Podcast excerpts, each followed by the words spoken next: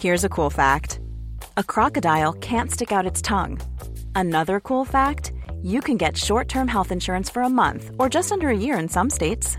United Healthcare short term insurance plans are designed for people who are between jobs, coming off their parents' plan, or turning a side hustle into a full time gig.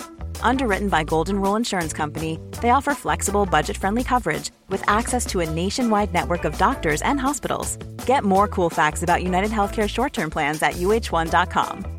Euh, dites donc, Nadège, euh, comment aviez-vous recruté le nouveau si rapidement la dernière fois? Bah, LinkedIn. Ah bon, parce que là, j'ai besoin de toute urgence d'un ingénieur en IA. Alors, où est-ce qu'on peut le trouver? Bah, LinkedIn.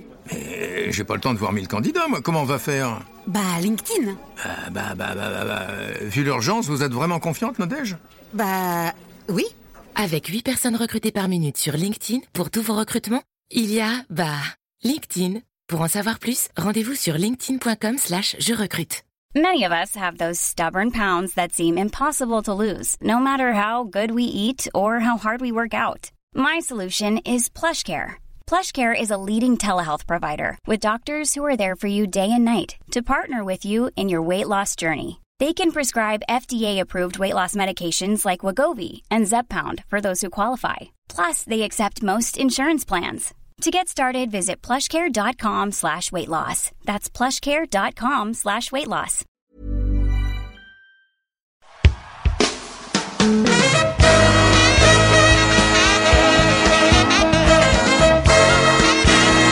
It's the Roundball Rock Podcast, starring Dave Schilling, Ed Macaulay, Paul Arizin, Joey Devine, Adrian Smith, Tom Chambers, Sean Keane, Randy Smith, Patreons, James Wardell, thank you, James, Abraham Rink, thank you, Abraham, Maxwell Parkinson, thank you, Maxwell, musical guest, Everlast, and now the temporary host of Roundball Rock, Joey Devine. Hi, it's me, Joey Devine, your temporary host of the Roundball Rock podcast,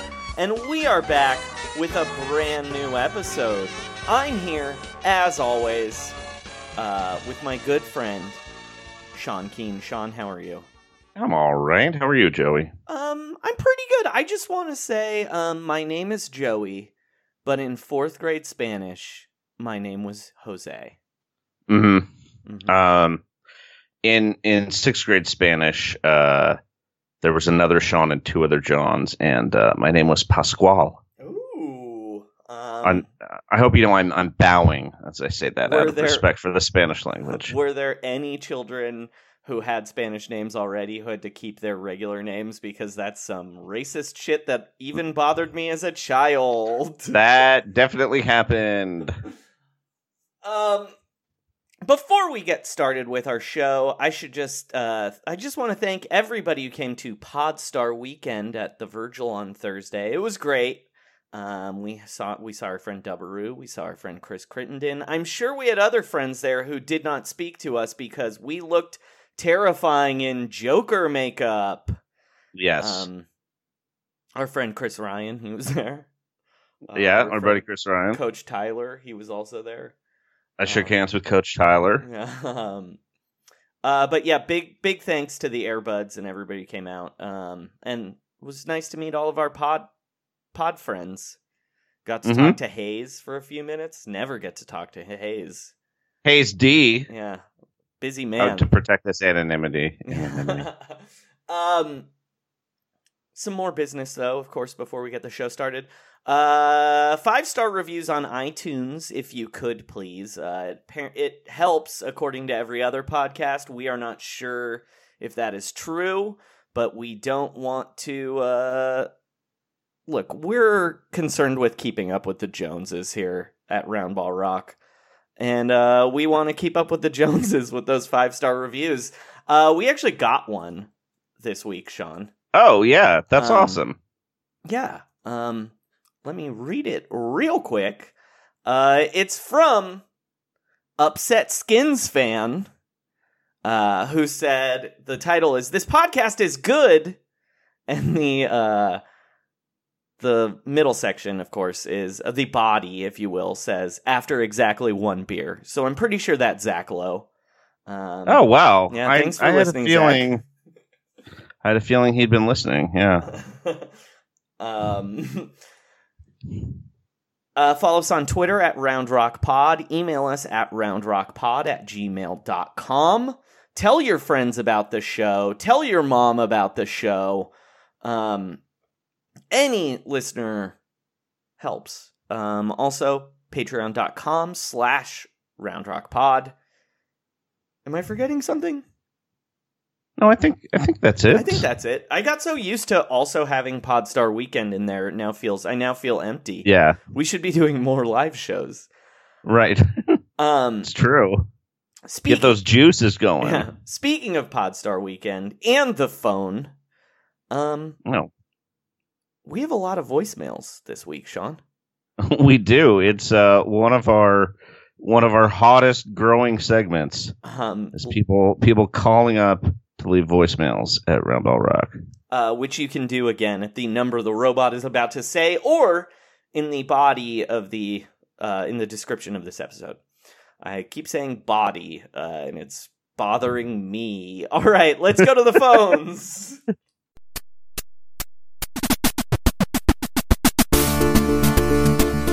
Sean and Joey can't come to the phone right now, but luckily phones are the domains of me, a robot. If you know the extension of Tillman Fertitta, please dial it now. Press 1 to have a single beer with Zach Lowe. Press 2 for Senegal related inquiries. Press 3 for movie times read by Brooke Lopez. Press 33 to hear problematic things Bill Simmons wrote in the early 2000s. Press 0 at any time to leave a message for Sean and Joey. That's right, you too can leave a message for Sean and Joey, just dial 323-682-0342. Once again that number is 323-682-0342. Please give me a call, being a robot is a solitary road. All right, Sean. Our voice, our first voicemail comes from our friend Dubberoo, uh, who in the Poppin' Off Discord, which again you can get in for just three dollars a month at roundball at patreon.com slash roundrockpod. Um, they asked him to call up and describe what happened to him at Podstar Weekend. So here is Dubberoo. Oh, hello, Roundball Rock. Voicemail number.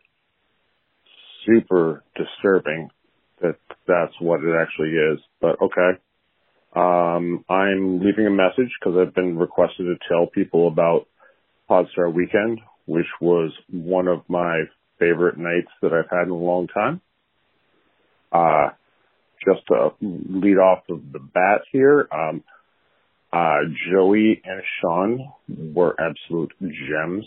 They're amazing people. This is Dubberoo, by the way. Uh, and they took me to uh, a separate bar afterwards. Um, I'm sad I got to miss Dave and uh, Chris Ryan and everybody too, but uh, Sean and Joey's set was unbelievable. Most of the other groups just did their little uh, PowerPoint presentations, which was fine. They were funny. Everybody was good. No, nobody was bad. Uh, Nitz and I forget who Nitz was with. I don't even know. I'm just rambling right now. But uh, Joey and Sean were nice enough to take me to a separate bar afterwards and get me more fucked up, and uh, lead it to my wife getting super messed up.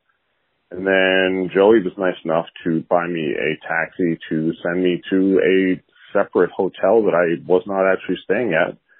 And, uh, we my wife was so messed up, we got kicked out of that hotel. But, uh, we ended up making it back to our own hotel, which was nice.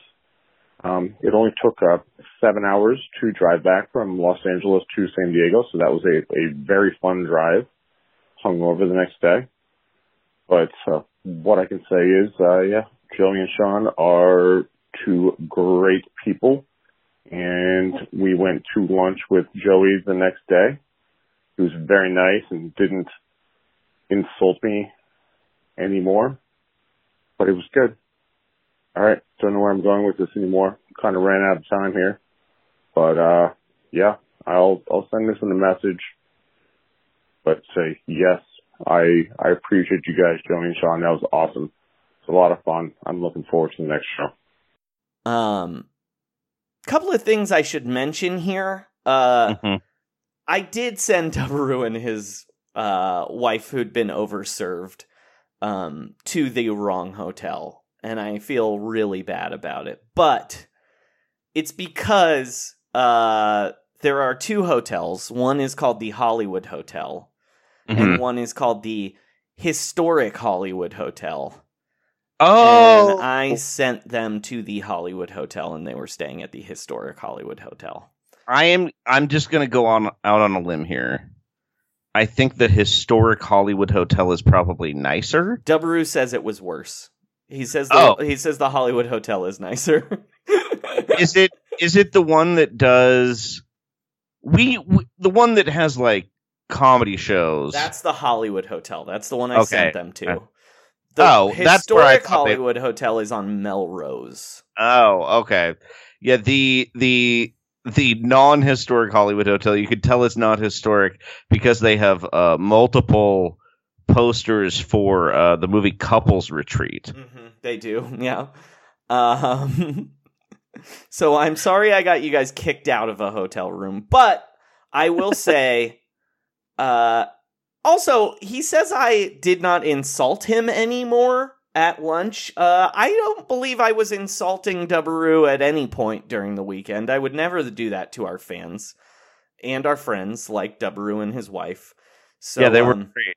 It was so cool. It was great to meet both of them. Uh, I just I had known before that Dubberoo had a wife, mhm.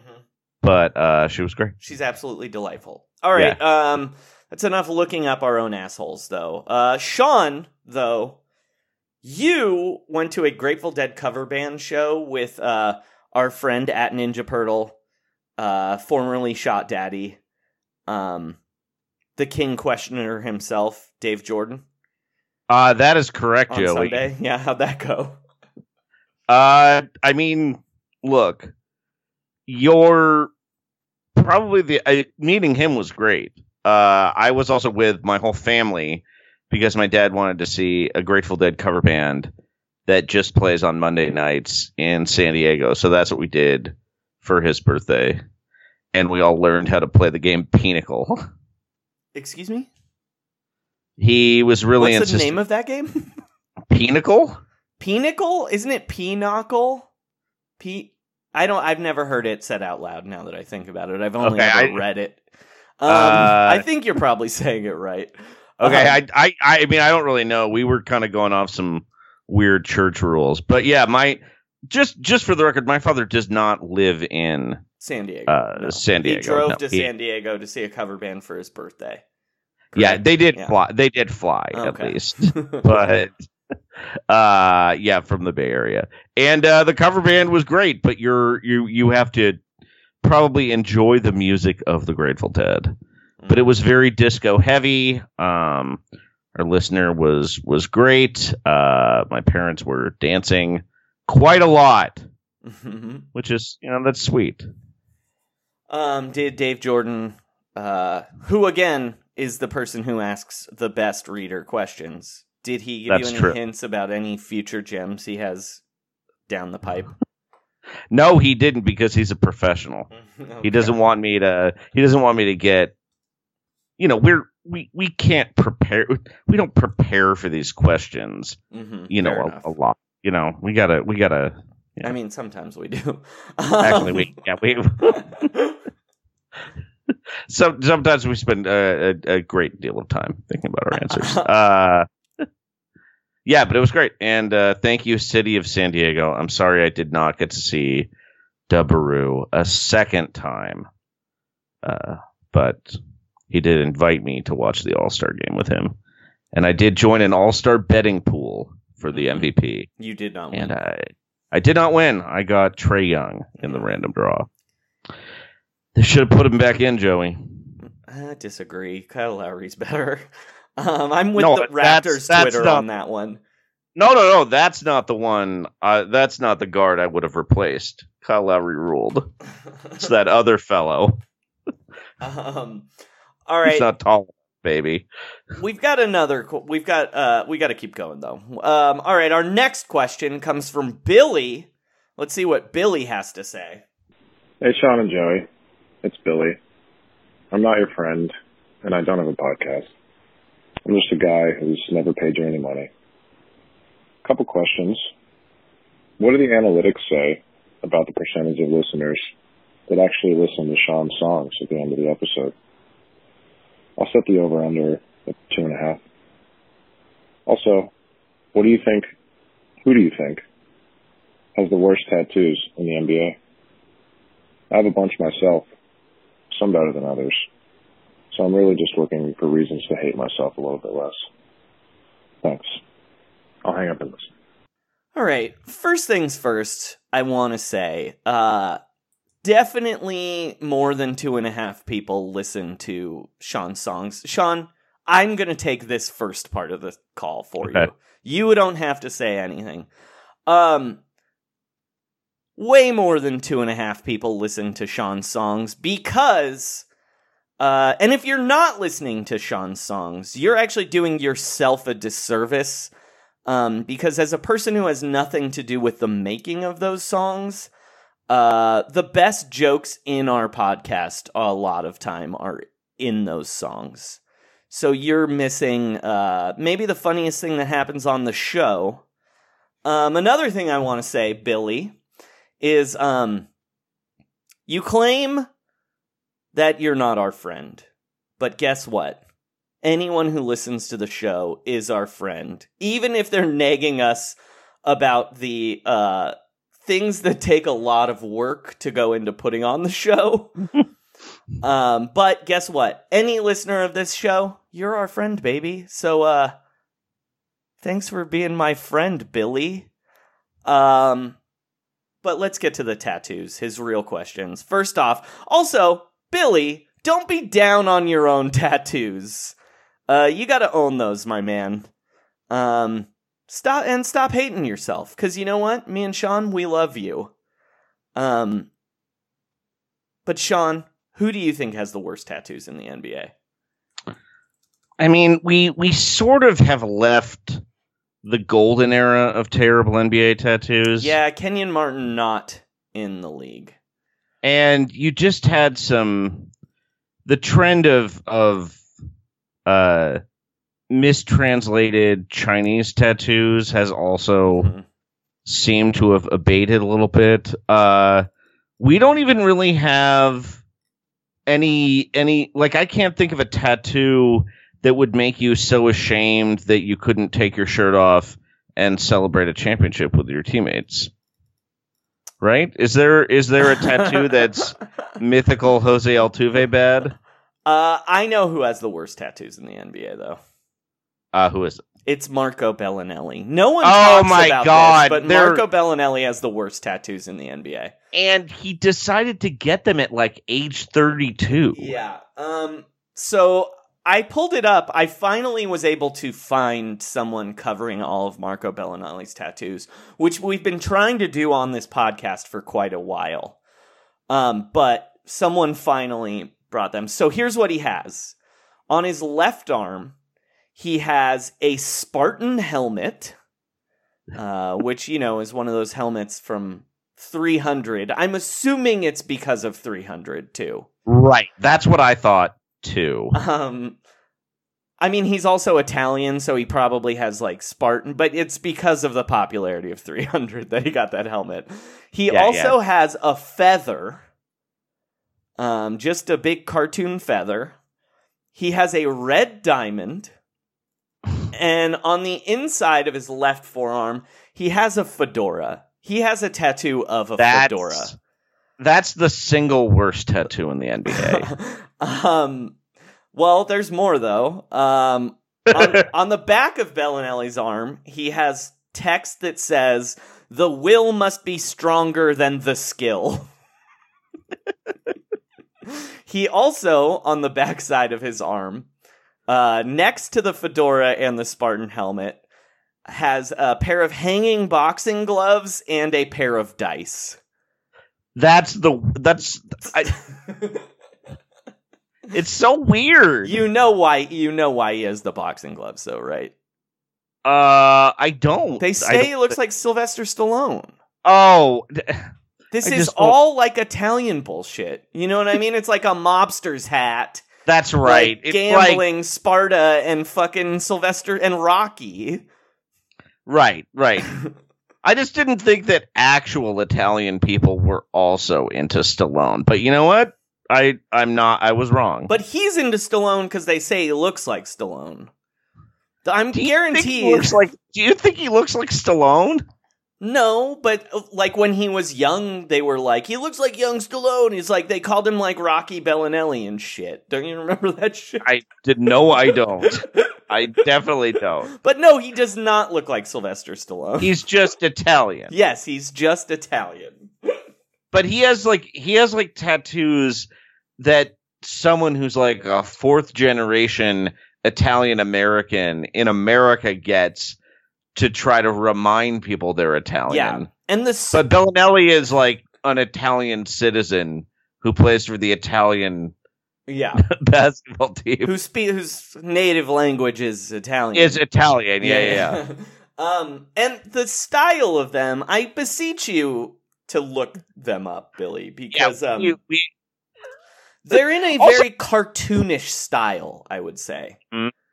well, he got them all in the same off season, I think, right? Yes. maybe not all of them, but a, a fair. I think he got the helmet, the dice, and the fedora and the boxing gloves I think so too. in like the same week. It feels like. um. Anyway, thank you for calling us, Billy, our friend. Um, we love you. Um, Yeah, Don't neg Sean anymore, please. Thanks and how dare you? Yeah, how dare please you? Please don't neg Sean. To any listeners, you can neg me all you want. Don't neg Sean. Um. all right, our next uh call comes from it's, it's a it's a call from our friend Big Corpse. So got to play that drop. Then we'll play the, his call. Big Corpse Corner. Big Corpse Corner. Big Corpse Corner. A call from Corpse. Hey, what's up, guys? Uh, Big Corpse here. Sorry, I'm a little noisy. I'm, I'm calling you guys from uh, Pickett's Charge, the Battle of Gettysburg. Third day. Uh, I've been doing a little time traveling. You know, thought I'd call my boys. I wanted to. Uh, hold on a sec. Hold on a sec, guys. Okay, sorry, sorry. I'm at an Enya concert now. Um, a little Orinoco flow. This might be a little better. Anyway, I wanted to call and say the thing about the he is just an all-star. He's a man. And as a man star, he, uh, hold on a sec, guys. I'm just kind of looking at me. All right, this should be a little better. Um, sorry about that. I'm at the final boss battle of the video game Final Fantasy VII, Sephiroth. Yeah, I mean, really, when you think about it, Sephiroth and LeBron are kind of, you know, you get this new kid like a Cloud Strife or a Steph Curry calling a little noisy. Hold on just a sec, guys. Okay, I'm sorry. This should be a little better. I'm in uh, I'm in lo-fi hip hop radio beats to study and relax to. Uh, and sorry, the girl here is kind of freaking out, so I should probably wrap this up. Anyway, LeBron is a man, an all-star, and a brand. Thanks, guys. All right, guys. Um, I'm gonna level with you. That was not Corbin Smith. That was an What? imposter. But the funniest thing that's going to happen is Corbin is going to listen to this uh, episode and not remember that he didn't call us this week Right, right, and think he did and then be surprised when it's not him. right.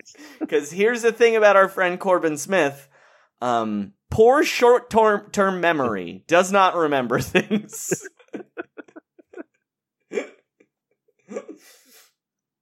Um, thank you, fake Corbin A. A. Smith. Um, I hope it was Corbin Smith NFL. Yeah, that would I don't know who it was, but I hope it was at Corbin Smith NFL, a man who is constantly tormented by the existence of Cor- the superior Corbin Smith. Uh huh. Uh huh. Yeah, he he's he was so frustrated he got into stand up comedy, which is the true sign of I don't know giving giving up is too strong a term. Uh, do you have any dates this week, Sean? Uh, you can see me at the business. Uh, let's see if I can. I'm, I'm gonna try to get some Seattle gigs in uh, April. We'll see about that. I'll I'll let you guys know. um, we got some paper mail too, Sean. Oh, we did. Yeah, that's right. Sorry, at first I was like, someone sent us a letter? I don't know what else to call it. Don't Uh, know. Anyway, let's hear that drop. This is Roundball Rock Reader Mail. Communications from listeners. Why do we call it Reader Mail? It is confusing for robots. Sean, there's one that you didn't put on the list here, and I want to read it to you. Not, Uh, I, I, I want to read it first to you. okay. Um, I don't think you read it. Okay. Uh, it's from our friend Pemaloni, who Okay. says, uh, Daryl Morey drinks Diet Mountain Dew by the gallon. I tried for at least five minutes. Oh, so he, sorry. He said on the latest Lowe Post. Yes, I, I heard this when it happened. Yeah, yes. Daryl Morey drinks Diet Mountain Dew by the gallon. I tried for at least five minutes to come up with a funny question, but I couldn't, and I just think you should know. And so I came up with a question for Sean Okay. based on Pemaloni's non question, which is Sean, you're a Broadway man. Yes. Uh, which character in Into the Woods drinks Diet Mountain Dew by the gallon? Ooh. Um. I mean, I think the most reasonable answer to this is probably okay. So I'm going to say there's three candidates. There's Rapunzel's prince, uh, just because he, you know, he has to he has to climb that tower, and that's kind of like an extreme sport. But also, he's like pretty dumb. Uh, so I feel like he would be very into being extreme, but also, you know, d- make that decision with his soda drinking. Mhm. And also, he probably probably cares about his uh, his consumption of carbs. Mm-hmm. Um, the other option is Jack. Um, yeah, the the giant killer. Also, kind of extreme climbing on the beanstalk, but also he's a child. Mm-hmm. You know, and that I could see a child. I, see, I'm going to say he that. doesn't go diet though, because yeah, right. Like, why why would he why would he do that? Which is why I think it's um the wolf actually, Mm-hmm. and because the wolf has a lot of behavior that is like menacing, Mm-hmm. but also the aesthetic uh kind of feels like um a dude who has maybe just quit hard drugs mm-hmm. and is sort of compensating to try to make things extreme in other areas like uh uh and i could i could see the wolf like having to have given up whiskey just before the events of into the woods and just like he's, he's it's, that that's his jolt is his diet mountain dew Okay. but he's trying he's also trying not to bloat up in recovery Okay. So the reason I did this uh-huh is in case Daryl Morey is listening. yes These are the kind of questions we will ask you when you come on the show. right right Daryl Morey, go on round ball. yeah, go on round ball and talk about musical theater with us. Mm-hmm. And you know what? Uh, we're gonna put it on a free episode, but I do think that Matthew McConaughey would enjoy talking about it in the Discord, which is why we'd really like to encourage Matthew McConaughey, uh, Oscar-winning actor, to join our Patreon. Oh, do I have to pay that? Uh, I should play that that drop now, right? Oh, yeah, I guess so. Yeah, I didn't mean to make you do that, but yeah. Yeah, so here's what happened. Matthew McConaughey uh put in what like a hundred million dollars or something into the athletic. Yeah, he was part of an investment group that gave them their their most recent round of funding. So here's we only want two things from this show. You Mhm. know what? Three things. We want three things from this show, but we have two stated goals. One, to have Daryl Morey on to talk only about Broadway musicals. Mhm. And two, to have Matthew McConaughey become our Patreon for one month. One month at any dollar level. And I've said it before, I'll say it again. Matthew McConaughey, if you're listening, I will Venmo you one dollar more than what you what you become a Patreon at. Whatever level you're at. So if you come in at five dollars, I'll Venmo you six. Uh huh. Right. I will make sure your investment pays out, which is something the athletic will not guarantee. yeah, this is a guaranteed return on investment here. We are the sports media venture that you should be investing in. anyway, here's the McConaughey drop.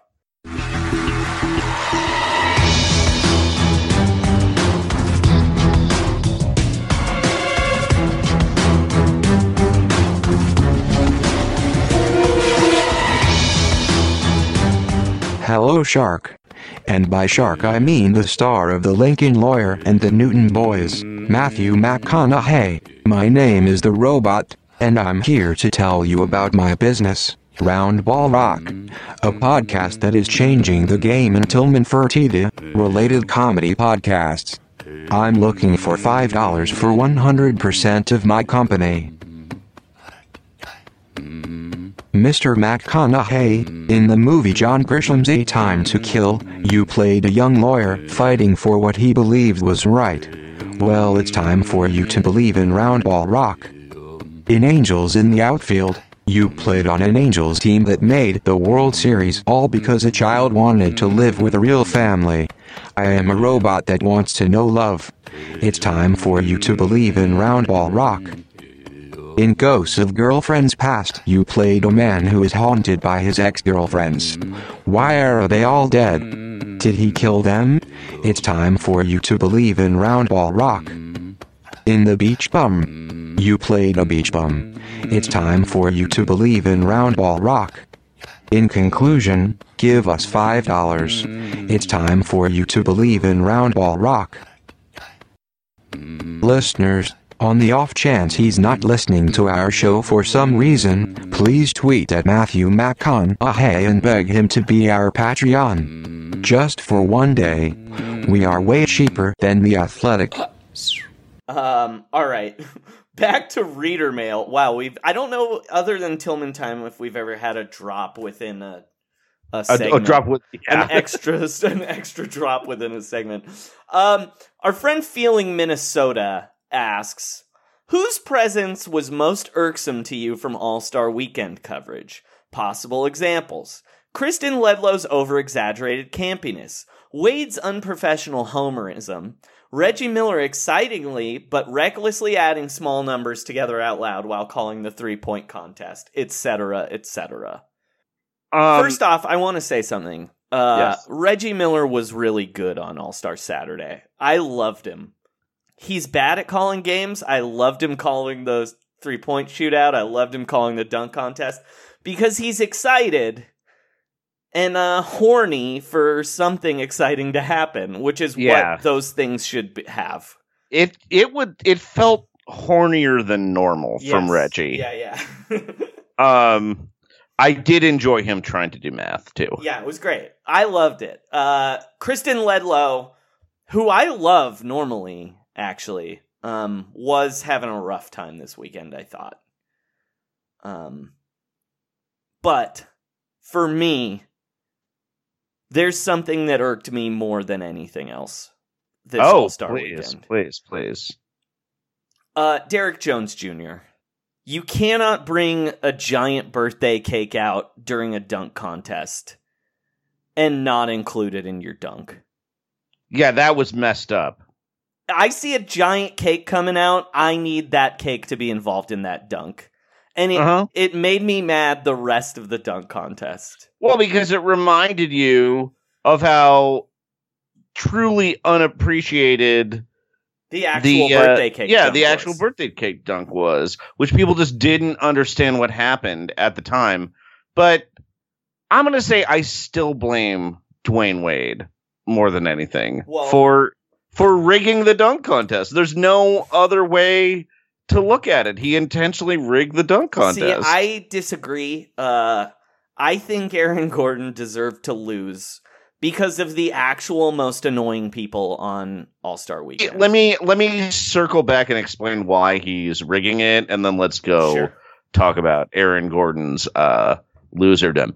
But uh, Dwyane Wade, Dwyane Wade rigged it in favor of Derrick Jones twice hmm uh, by knocking out Pat Connaughton, and then literally at the end of the dunk contest, when all five judges said, "Let's give the same scores to make it a tie," Dwyane Wade intentionally gave Derrick Jones one more point, Yeah, knowing that it would happen too fast. I'm not going to talk about Aaron Gordon's loserdom.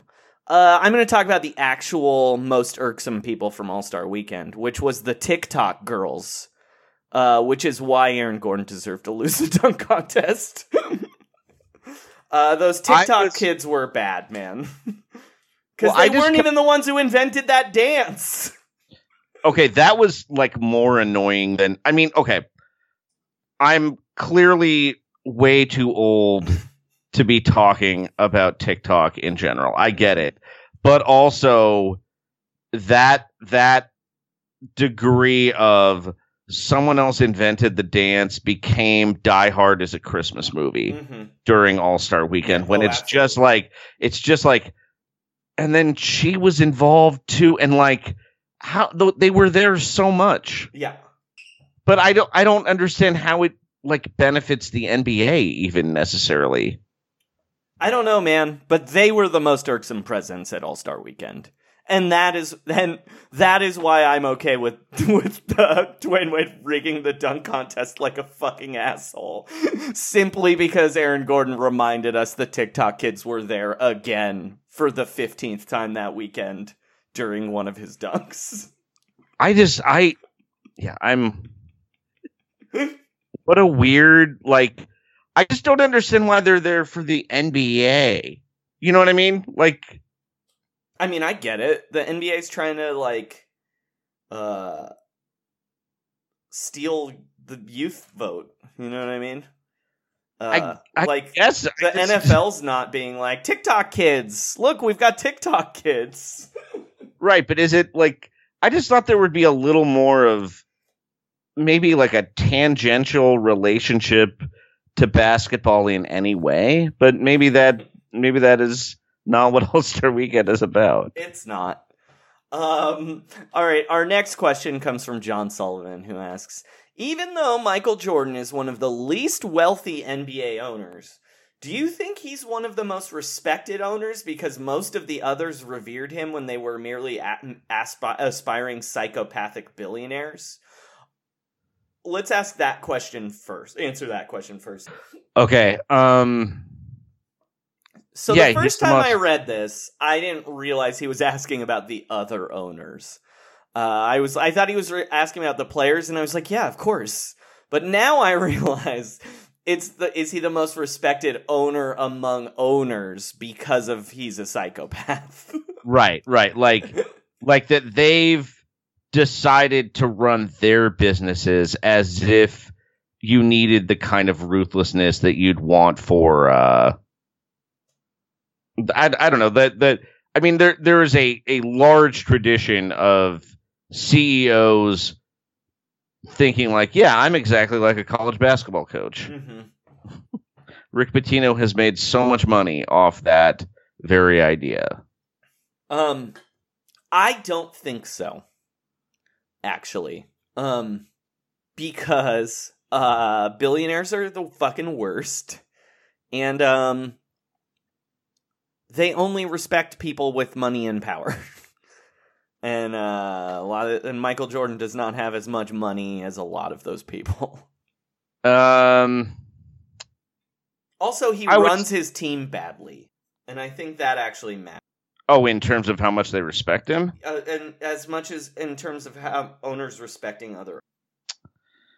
Eh, it kind of depends on the owner, I think. I think younger owners of all stripes think he's he's uh like everybody likes Michael Jordan. Yeah, I think that's kind of like the own like like the billionaires being bad people is kind of irrelevant to whether you like Michael Jordan. Yeah, that's. I think bad people probably like Michael Jordan more.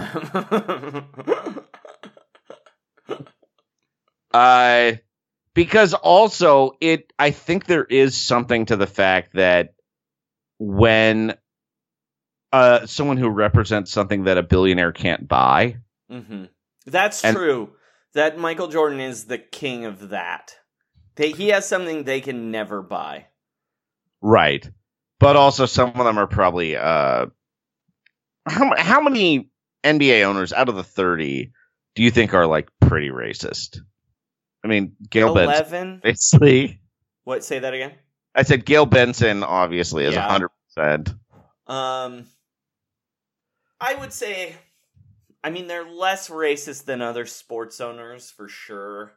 Right, because you must you must have like some interest in basketball. But like, I don't know. I guess I would guess there's some pretty racist owners. yeah, me too. Um, I don't know what number to put it at. It's probably a third, right? yeah, that that seems about right. Yeah.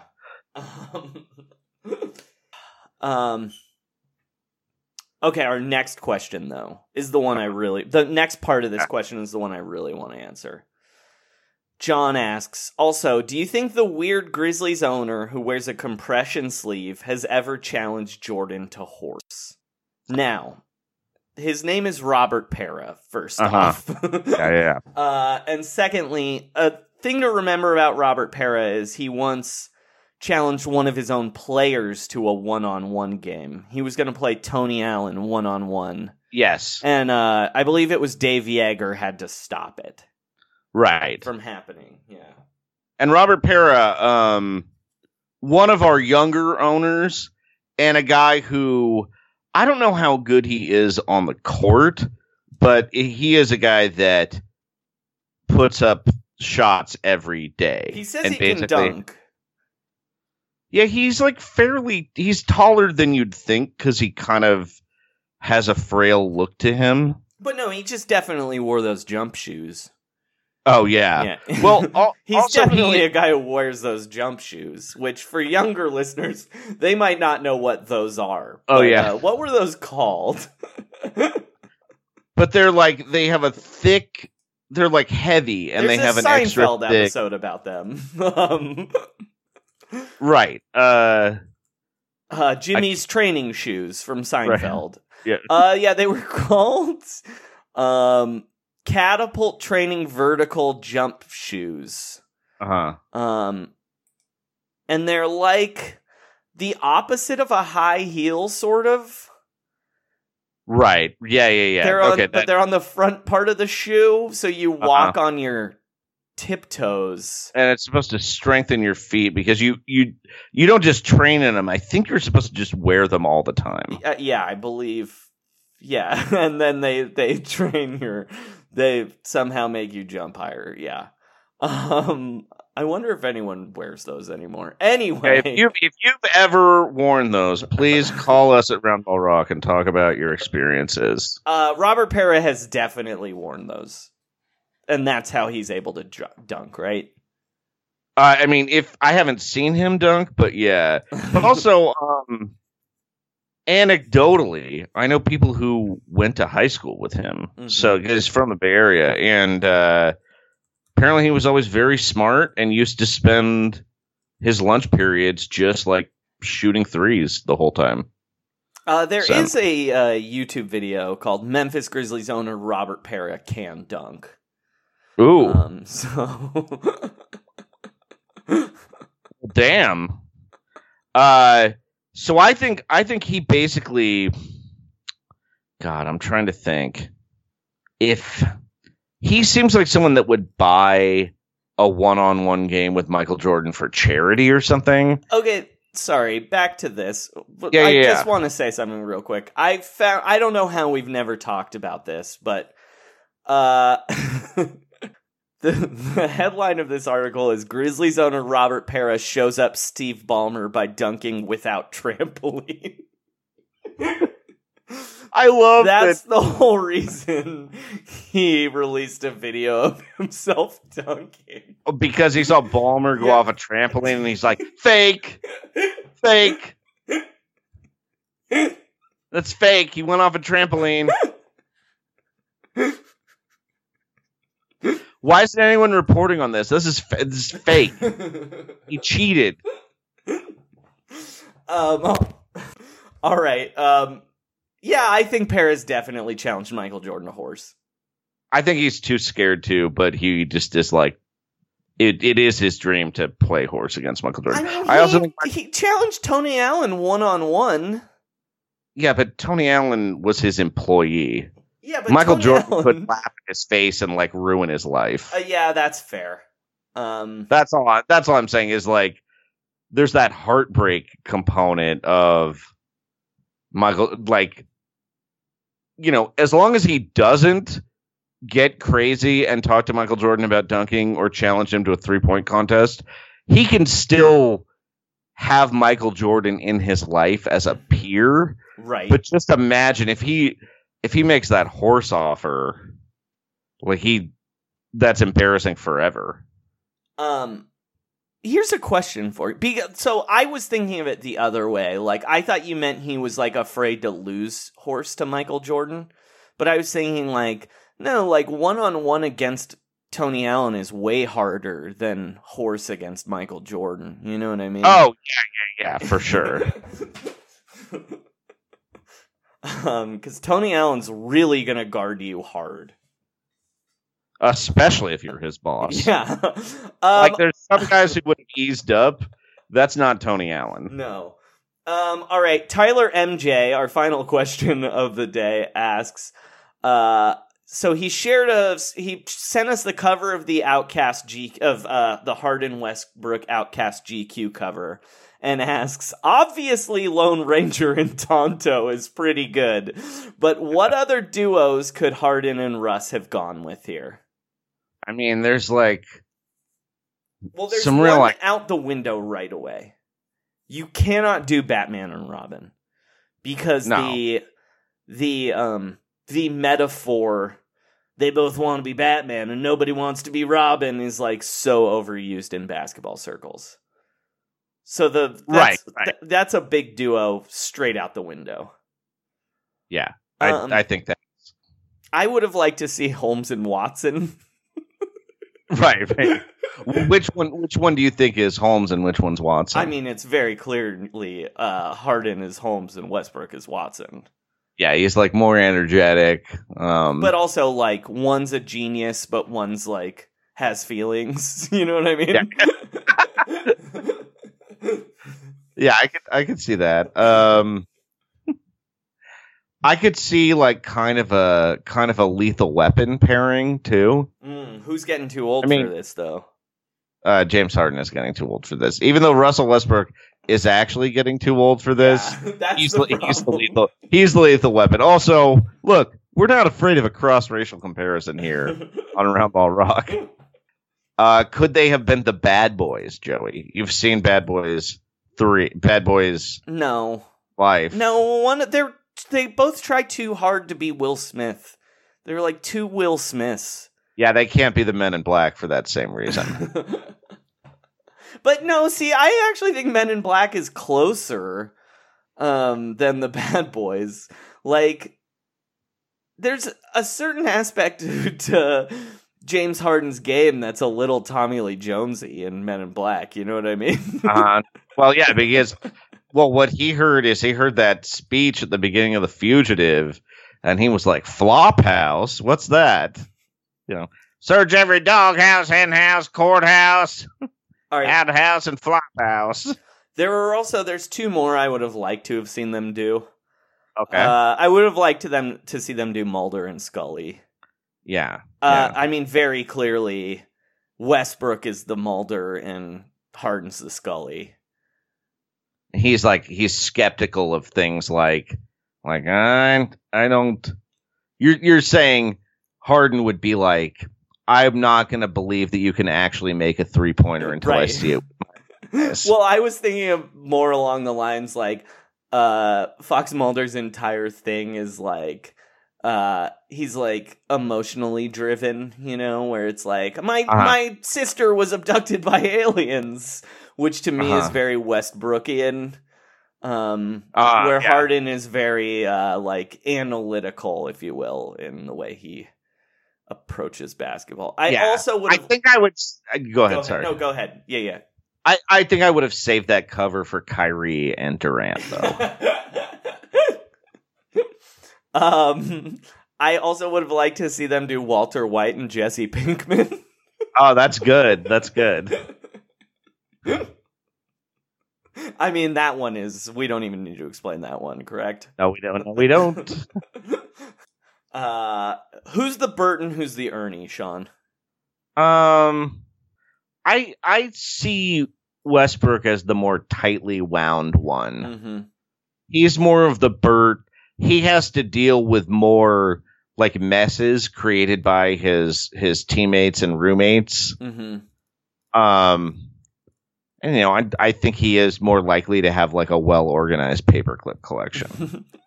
All right. Here's another question: Which one's the key and which one's the Peele?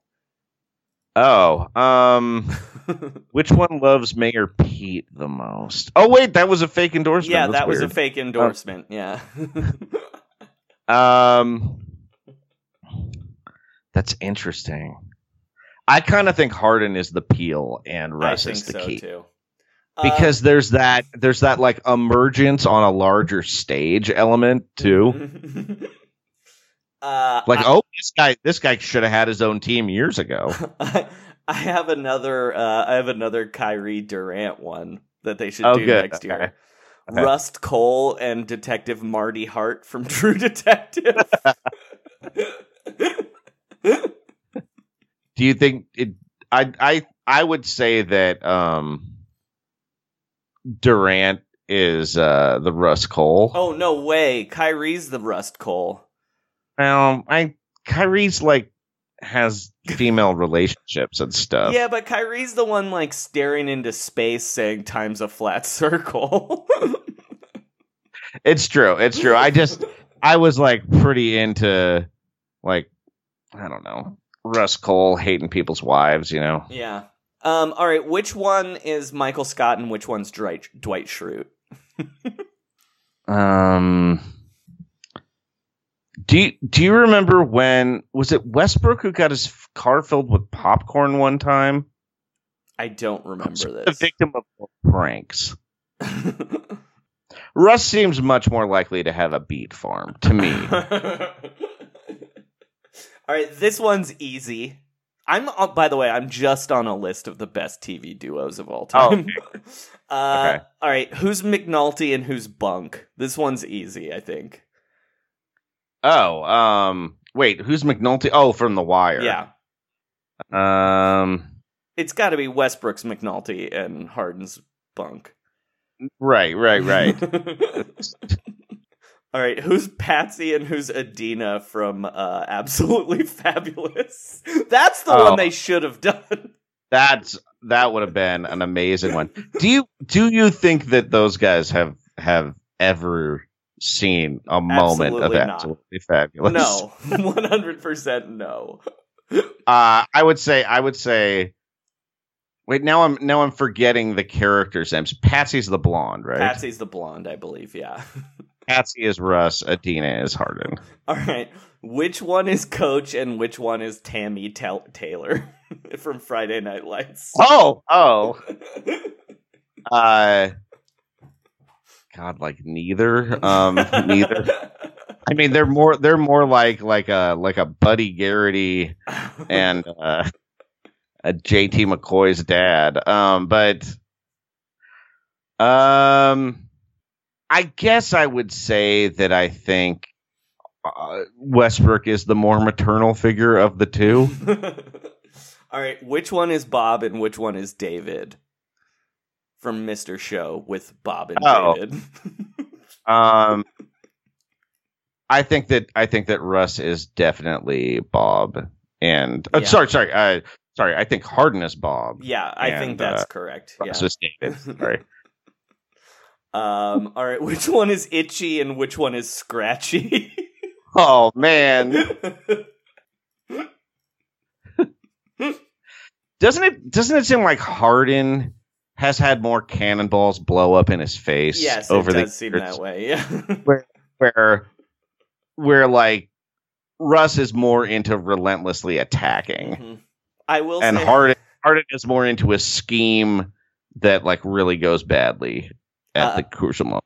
I will say Eric Gordon is definitely Poochie in this. Oh my- uh, All right, which one's Ab? Before your contract. Going back to his home planet anyway. uh, which one's Abbi and which one's Ilana from Broad City, Sean? Oh. Um. Hmm. Uh. I think Harden's Abbi. Yeah. Right. Right. yeah, Yeah. the fashion is just what gives the West the Westbrook Ilana over the top, right? He's also way more likely to be hanging out with Hannibal Buress. Uh, all right, which one's Beavis and which one's Butthead?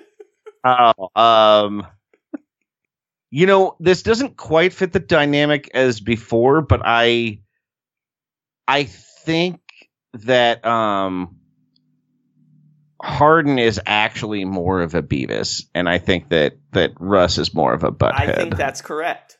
Because it's an energy thing with Beavis and Butthead. right, right, right, exactly, right. All right, which And- one?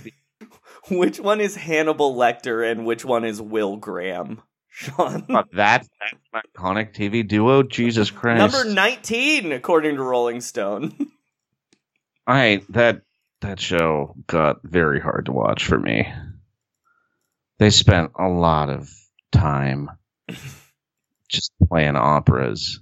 And, uh, Answer the question. right, right. Who's Hannibal? Who's who's Will Graham? Um, I think James Harden has much more of an ability to get into the mind of yeah, a crazy. I think I think James Harden's the Will Graham, and that's partly why he. yeah, Will Graham also con- consistently chokes in the clutch in Right. any version of Red Dragon that you read. Uh, yeah. He just can't get it done, and he like he knows the right thing to Yeah. do. But instead, he goes home to Florida and gets stabbed. Yeah. um. All right. Uh. Which who's Frasier and who's Niles?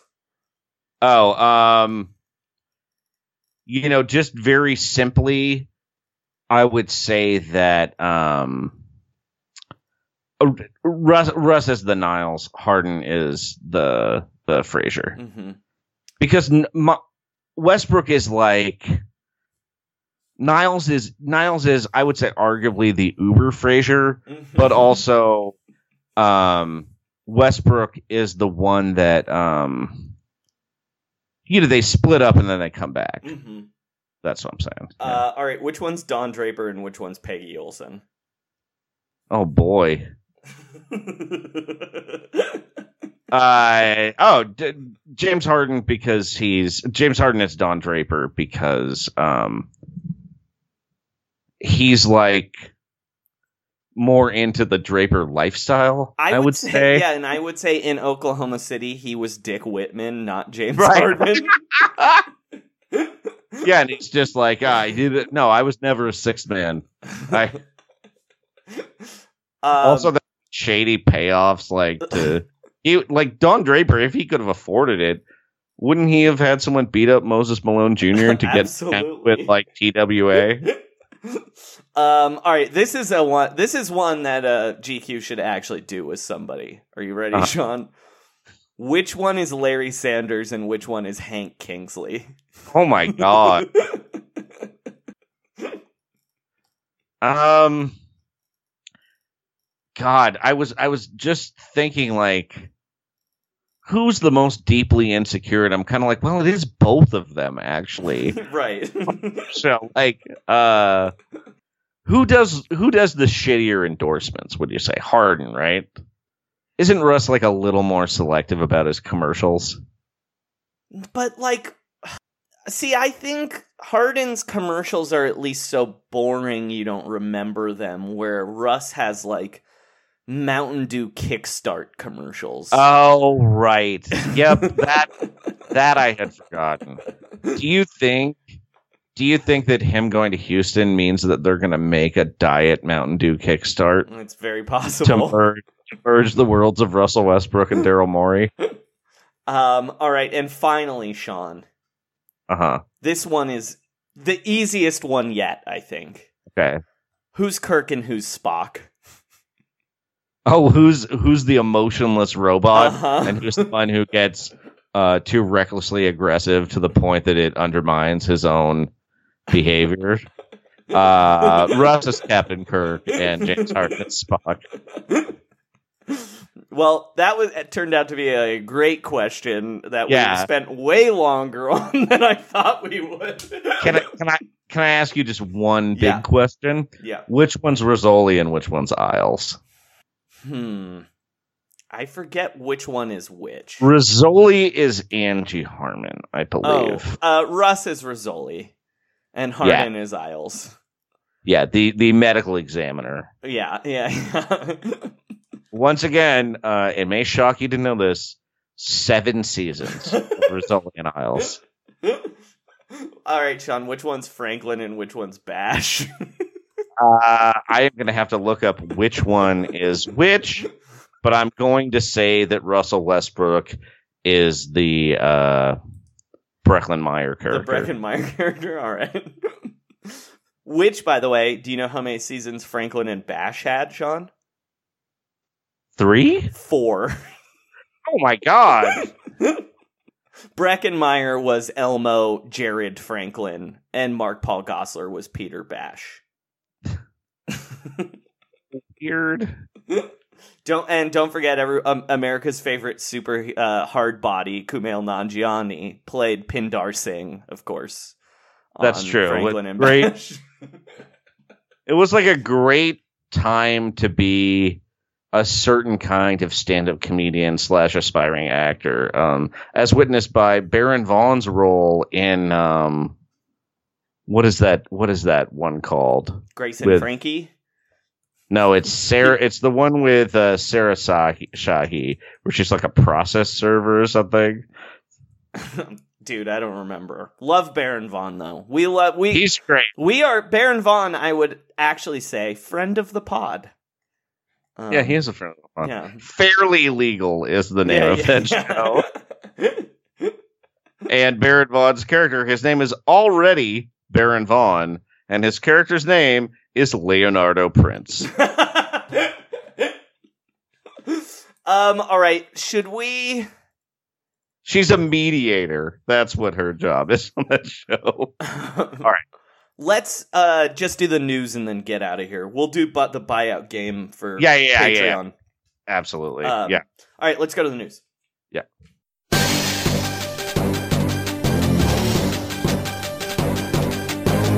This is Round Ball Rock News. Basketball news. For humans and robots. Trust the process. All right, Sean. Our first story is, of course, the Jer- the our top story. Everyone's talking about it. Yeah. Uh, the Jeremy Pargo era is over in San Francisco. Uh, Uh. the Golden State Warriors declined to give Pargo or Zach Norvell Jr. a second 10 day contract. Oh my God. Um, rest in peace, Rest Jeremy in Pargo. Yeah.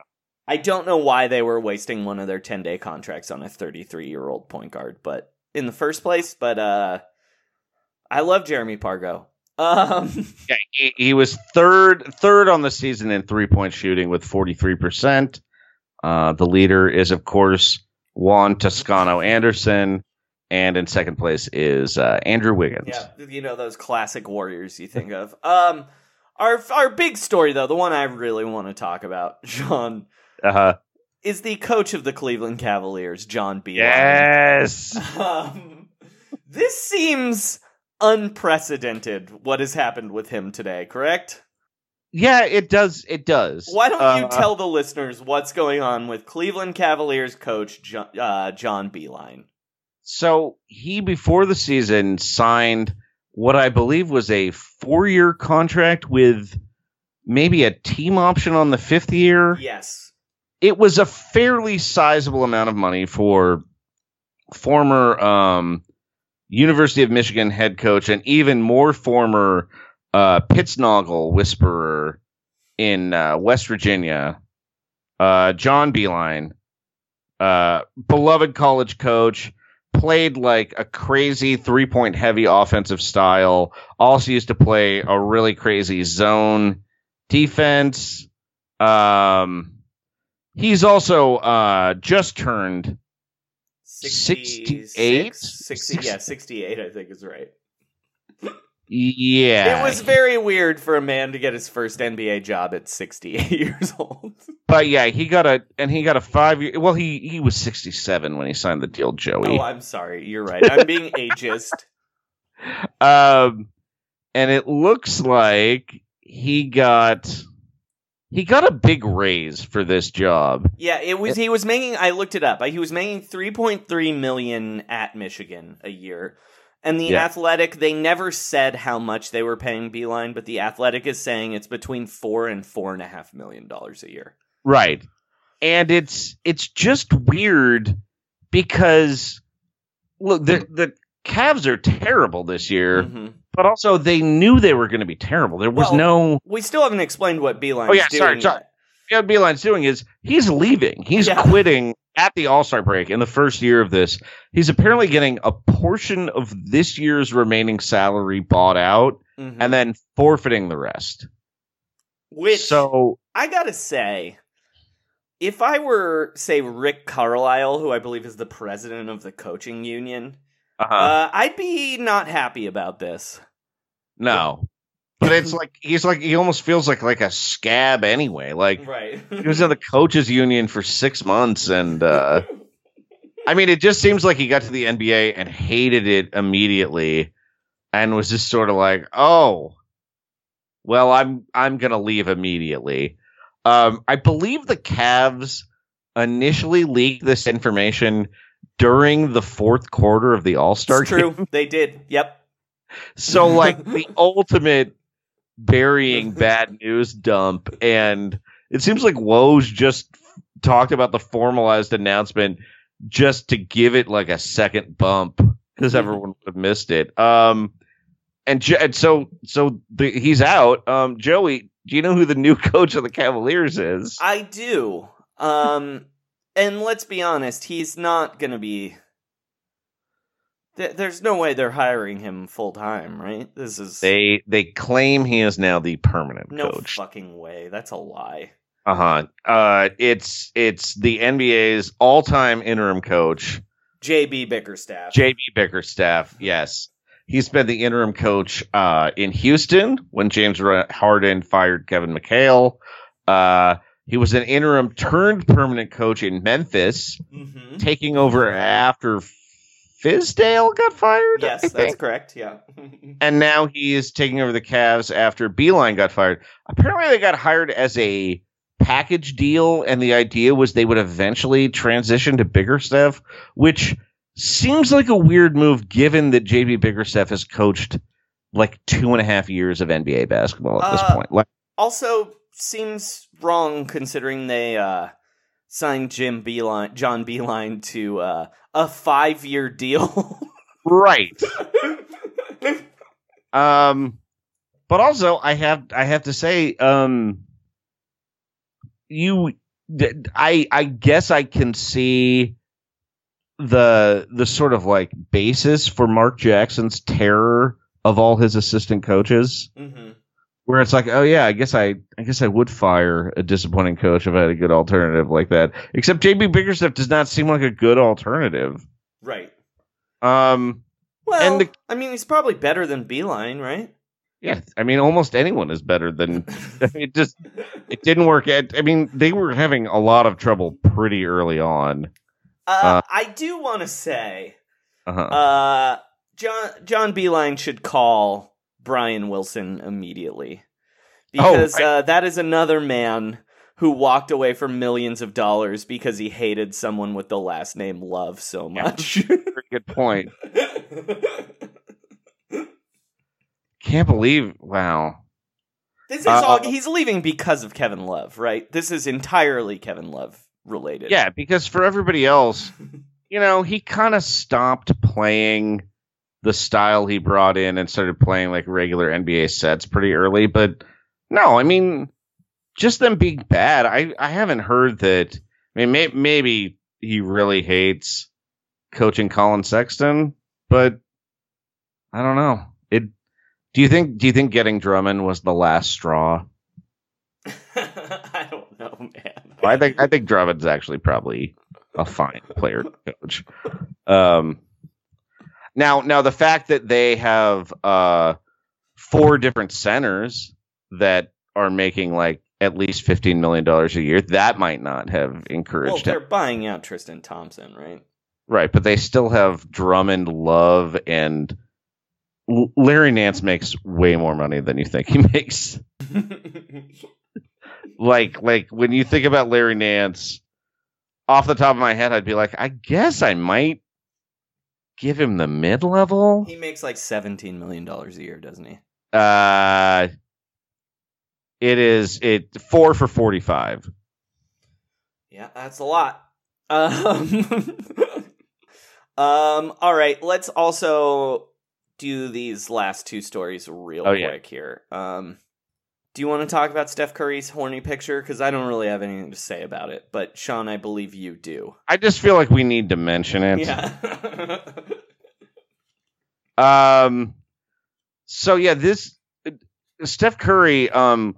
Do you know how sometimes when you okay, I I don't have the horniest Instagram follow list myself, but occasionally you will end up like following comedians and like you'll look at Instagram in public and somehow it's like uh, a picture of like a 24 year old comedian that kind of looks like child porn. You know what I mean? Have you had that experience of just somebody like like a real aggressive thirst trap that shocks you uh-huh. and it's a little embarrassing? That's how I felt uh, with with uh, the this this Steph Curry picture popped up at the top top of my feed on Instagram while I was sitting next to my mom and immediately was like, I got to put this phone down. Um, Steph is is holding up Ayesha Curry, who's uh Licking wife, his Ayesha, forehead for licking his forehead disturbingly. Mhm. Uh, she's wearing a bikini and straddling him, and you can he see that it- definitely has a boner.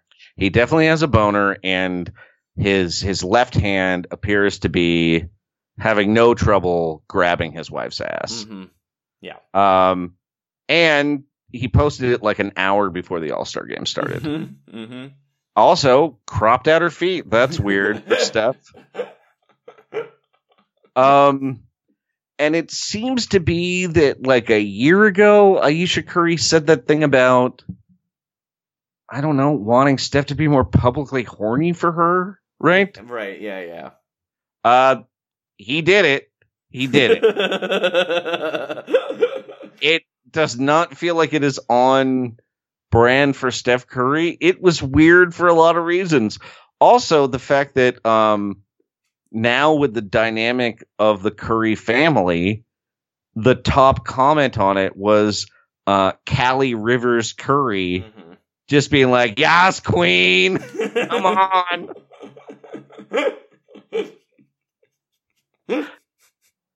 Uh anyway, just I don't really know what it means necessarily, but it was like his contribution to All Star Weekend. I don't know. My thing is, uh, you know, let a guy be horny on vacation. Whatever. whatever. Uh, the the the thing I was very relieved about though, Joey, is if Steph Curry was gonna miss an All Star game, this should be the one hmm because every time that he's had to win money for charity by making baskets, Mm, Yeah. it has gone poorly. Well, no, he won that kid a scholarship in the skills challenge, if you remember correctly. Um, just just remembering when it was like hit a half court shot and it's a million dollars for charity. Yeah. Okay, hit a hit a regular three for a hundred thousand dollars. Steph, can you make a layup? Close. Um, all right, and then finally, let's talk about Kyrie. I mean, I guess we can talk about All Star Weekend, but I feel like every other podcast has covered that. But we'll do that a little afterwards. Okay. Um, but let's talk about Kyrie. Sean, Kyrie Irving is the new vice president of the Players Union. oh my god. I am not sure I've ever been more psyched for a lockout. Oh, it's gonna be an amazing labor negotiation. Oh, um, uh, there is one thing we should mention uh, that the NBA Players Association did this weekend that no one is talking about, but I thought was a pretty big deal, Sean. Uh huh. Uh, they actually made G League players part of their union, which I don't think any other sport does has done that yet. No. Uh, the Major League Baseball union, in fact, constantly fucks over the minor leaguers. Yeah, they did get a raise this year, but uh, that I believe just kind of came from uh, the owners, like being like, "Hey, the Bernie might win. Let's give these guys a forty percent raise." So they're still not really getting enough, but it is a pretty big percentage raise. Sure. But either way, I look forward to Kyrie Irving um, opening all of the G League players' third eyes uh, when he gets them each sensory deprivation tanks in collective bargaining. when he gives Yeah. up their guaranteed contracts for DMT and uh, sensory deprivation tanks. Um and premium Joe Rogan podcasts. Uh-huh, subscriptions. They're all gonna get to um, they're all gonna let, get to live in his commune, right? Yeah, oh yeah. Now, did Kyrie you? Know, definitely listens to Rogan, right? I mean, he listens to all of it, Joey. He believes everything No, he, he reads. definitely listens, but very specifically though, he definitely listens to Joe Rogan's podcast, right? I think that's probably right. Yeah. Uh, did you know who the previous vice president of the Players Association was? Was it Chris Paul? No, it was uh, Pau Gasol. Oh. Well, I mean, but it was LeBron. There's a couple of VPs, right? Isn't it LeBron, Chris Paul, and then like a couple? Aren't there like three or four? Uh, I'm gonna look that up right now because Chris Paul is the president, right? Yes, but LeBron was a VP. I know he was. Yeah. Let's see. Let's see who the officers are. Hopefully, Roger Mason Jr. is no. yeah, there's there are there is president, first vice president, secretary treasurer, and six additional vice presidents. Yeah, yeah, yeah. I knew there were a lot. so so uh it looks like man I have to say in this NBA Players Association official picture Kyrie could not look higher. Uh here's your leadership. Uh the secretary treasurer is Anthony Tolliver. Okay, that's tight. First- The first vice president is Andre Iguodala. Okay, makes sense. Uh, then rounding out your six additional vice presidents, Bismack Biyombo, Okay. whose name is misspelled on this, Malcolm Brogdon, Oh, the president. the He's president is the vice president, uh, Jaylen Brown, working with Kyrie again. That's a powerful block right there. And you know who I think they're they're going to be able to bring in uh, to get to make a voting block? C.J. McCollum, Vice President C.J. McCollum, Kyrie Irving, and the final Vice President Garrett Temple. So this is, I really think Kyrie Irving is consolidating power here because Garrett Temple is an untradeable net, according to Kyrie's Right. comments earlier this year. He already kind of recruited Jaylen. Like that's. This is a serious Kyrie power base. Who's the and Chris Paul's the president now? Chris Paul's the president, but hmm. he does not seem like he has that many. so LeBron allies. was like a wartime vice president. Uh, I believe LeBron was was possibly the first vice president. I think Andre took took over for him. Yeah, but it was like LeBron Oh, yeah, it was only like- cared when it was like, oh, we're actually bargaining here, right? Yeah. Well, and he was like, "Oh, we're bargaining. Uh, okay, let's make sure that um, we just we just raise the age that you can still get a max contract.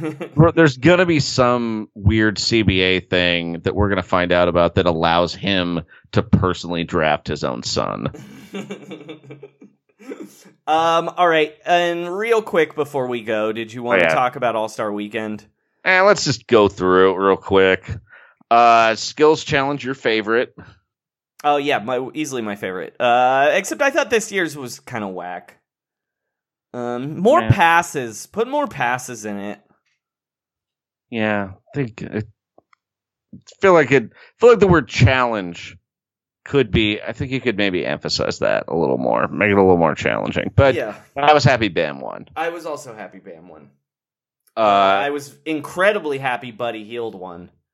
oh, uh, the and three point shootout because uh, you know me, I don't like seeing Devin Booker be happy. Yeah, that's true. He he wasn't. He, I don't think he was very heavy. He was. I think he was on a winning team, right? Wasn't he on Team LeBron? I don't even remember. Who cares? Whatever, Devin Booker. enjoy enjoy your asterisk All Star appearance. Why are we being so mean to him? This. Uh, and then the dunk contest. We got into it. It was a good dunk contest. Um, I didn't. I, I'm gonna say I was skeptical about Dwight Howard's claim that Kobe Bryant Oh had no agreed way! Yeah, there's no way. dunk. That was a lie. Like, like I'm sure I don't. I don't doubt that Dwight asked him and that he was Mhm. thinking about it, but it just does not seem like like how many dunk contests has Kobe helped out with? Zero. I think none, right? Yeah. Mm-hmm. Yeah, He didn't help Shannon Brown, right. um, a player I think he actually liked. Um, That just doesn't. It just doesn't. The way Dwight describes it just really doesn't seem like something Kobe Bryant traditionally is interested in. Mhm. Correct. Yeah. Um, I think Derrick Jones Jr. actually deserves. Uh, Uh, that- I thought he had the best dunk out of everybody. Yeah, that's Uh, fine. That's I- who should win. uh, Aaron Gordon too. Uh, that's 0 for 4 in big championships, right? He had Zach LaVine beat him, Derrick Jones beat him, the drone beat Drone him, Beat him. Yeah. and uh, Uncle Drew's team beat yeah. him. Just can't win the big one. uh, do you want to talk about the actual game? Uh, Are you into the Elam ending?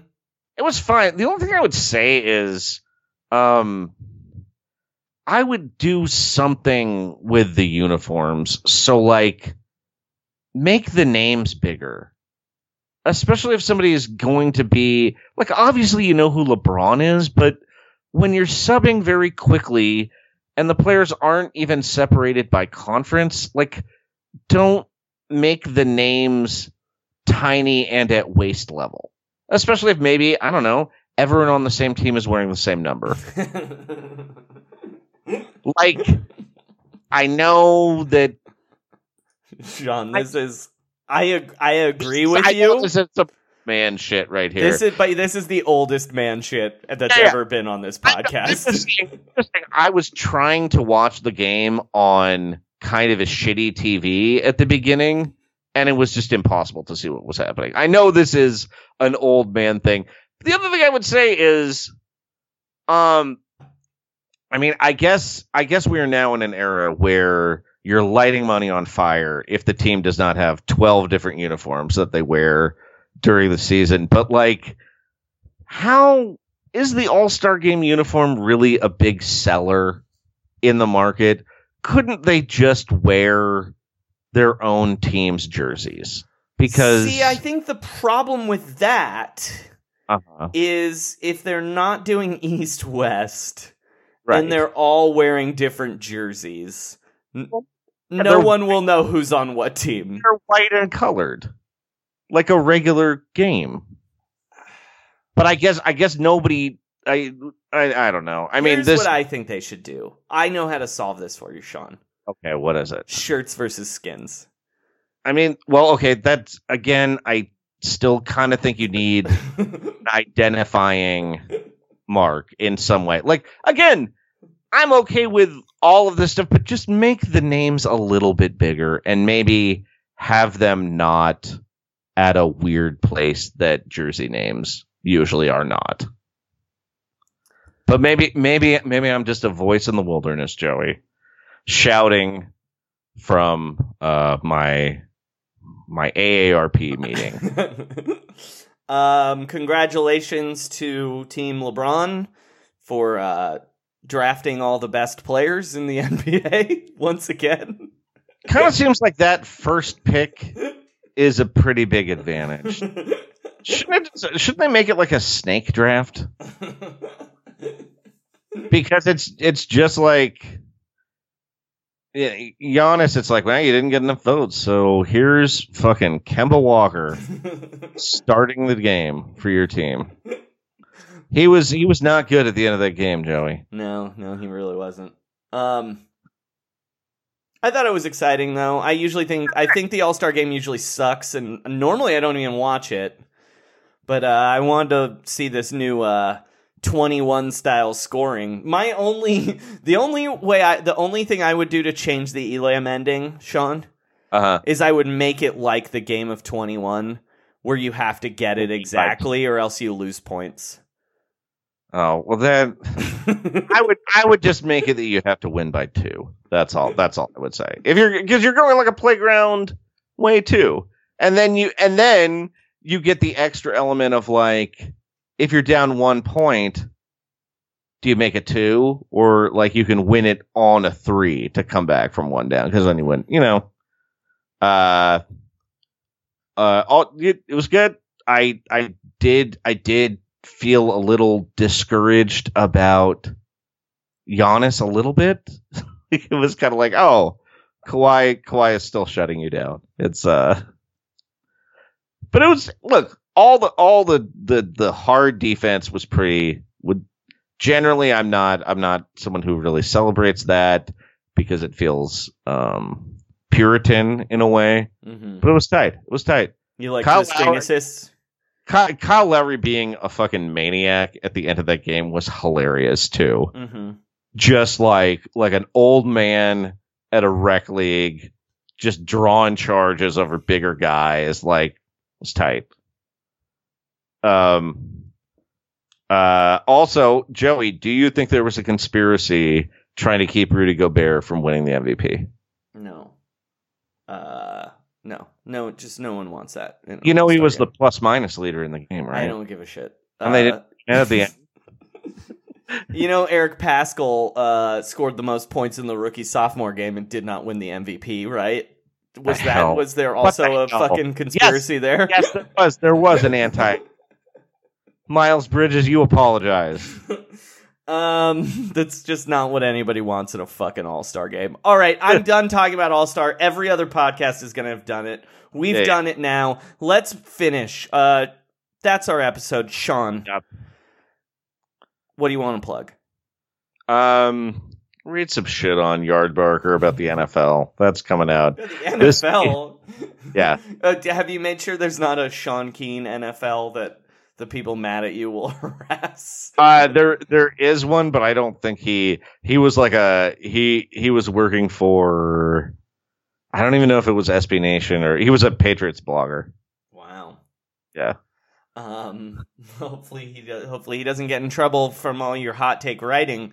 I know. Look out. No, but this week, this week I'm going to have a thing about um uh, uh the biggest disappointments in the NBA season. And John Beeline, you might make the list. Um, as for me, uh, you can always follow me on Twitter at Frankie Muniz, where on February 16th, I tweeted, The more golf I play, the more I realize I hate golf. I just spend money to be miserable and lose golf balls. I still finished fourth today somehow, though, so I'll play again tomorrow. Um, is he talking about coming in fourth in his group? Because don't you usually play in a foursome? I don't. I don't know. I don't know what he was talking about. He. Let's be honest. He was probably in a um, some kind of celebrity tournament, right? Yeah. I think he's actually a fairly good golfer. um, did you write a song? I did. This is a uh it's a Kevin Love song again. It's a police song. Uh, great. Um, is it the King of Pain? Because that's what he is. it's uh, th- this one's called um Love Can't Stand Losing. okay. Uh, great. Um, trust the process. Trust the process. And, uh, shut it down. Let's all stop talking about the All Star game and start talking about actual basketball games, except not on this show because that's not what we do. Call Koby Altman on the phone today, and I'm not getting moved on the deadline day. Dan Gilbert insists that they give him a first, and I wanna kill myself because his team's the worst. I guess I'm insubordinate, cause I'm gonna go out and play like shit. Love can't, love can't, love can't stand losing. Love can't, love can't, love can't stand losing. Love can't, love can't, love can't stand losing, losing games. Love can't stand losing games. Love can't stand losing games. Love can't stand losing games. Altman saw my last trade demand and told me I could talk to the hand. I can't see the point in another game where Tristan's running just like he pulled up lame. I guess the team's incompetent. But if they give me a buyout, I want every cent. Love can't, love can't, love can't stand losing. Love can't, love can't, love can't stand losing. Love can't, love can't, love can't stand losing. Love can't, love can't, love can't stand losing. Love can't, love can't, love can't stand losing. Love can't, love can't, love can't, love can't stand losing games.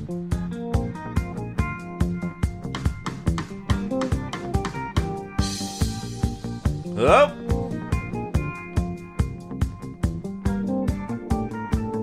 Thought we'd keep our powder dry. They don't care, so I don't try. I feel like it's a bad dream, and now Andre Drummond is on my team.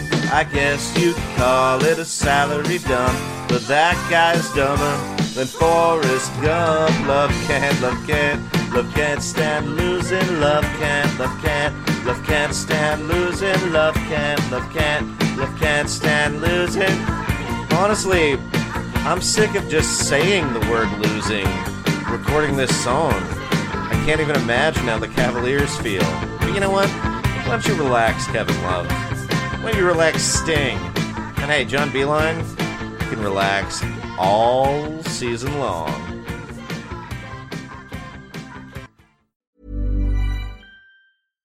Even when we're on a budget, we still deserve nice things.